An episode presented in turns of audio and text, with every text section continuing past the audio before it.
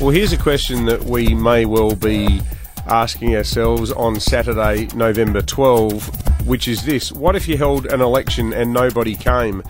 The turnout so far in the local government elections has been woefully low.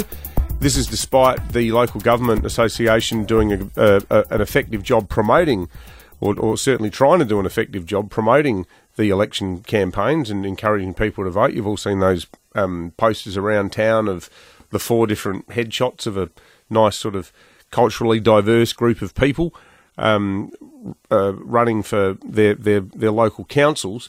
Now, despite that, so these numbers are staggering. The turnout at the last local government elections in South Australia at the same time, because it's an extended voting period, it feels like we've been campaigning forever, uh, and voting is still open until next uh, Thursday, November 10.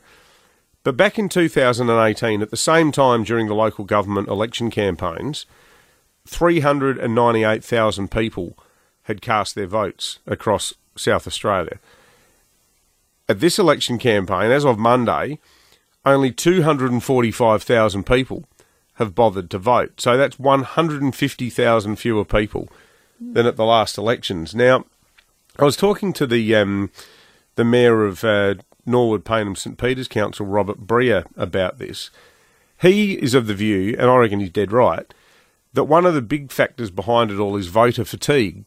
Now, this is the third time South Australians have gone to the polls in less than six months, and obviously, voting in local council elections is not compulsory, unlike at the federal and the state level.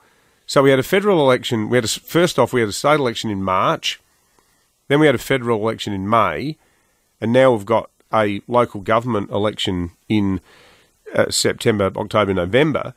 Uh, now, um, Mr. Bria, he put up a motion about five years ago at the LGA saying that the um, the local government association should approach the state government to change the date of council elections so that they are held two years after the state election, as they are in Victoria, because there's evidence, and I think we're seeing that again, that due to voter fatigue, a lot of people will just think, "Oh, crikey, do I do I really have to vote?" The fact that it's that it's voluntary too means that you you know that when those envelopes arrive, you're under no legal compulsion to even open the envelope, let alone fill the fill the forms in. I would add one other theory to this though, and uh, I, you know I'd freely admit that we've done our bit here on Five AA Breakfast um, accurately uh, in contributing to the problem is that so much of what we have seen from local government has been amateur hour garbage over the last couple of years, and the worst offenders have been the Adelaide City Council. Like there's been so much infighting, uh, up to the point where ratepayers' money has been used for legal mediations. Um, there's been uh, adverse findings uh, against people like uh, Phil Martin over the treatment of, of other councillors and staff.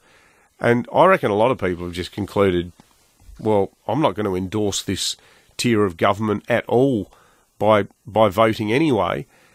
Add to that the fact that many of us know absolutely nothing about who's running in our areas anyway, and you can see why all of these factors mean that um, the turnout is going to be potentially the lowest that it's been in living memory.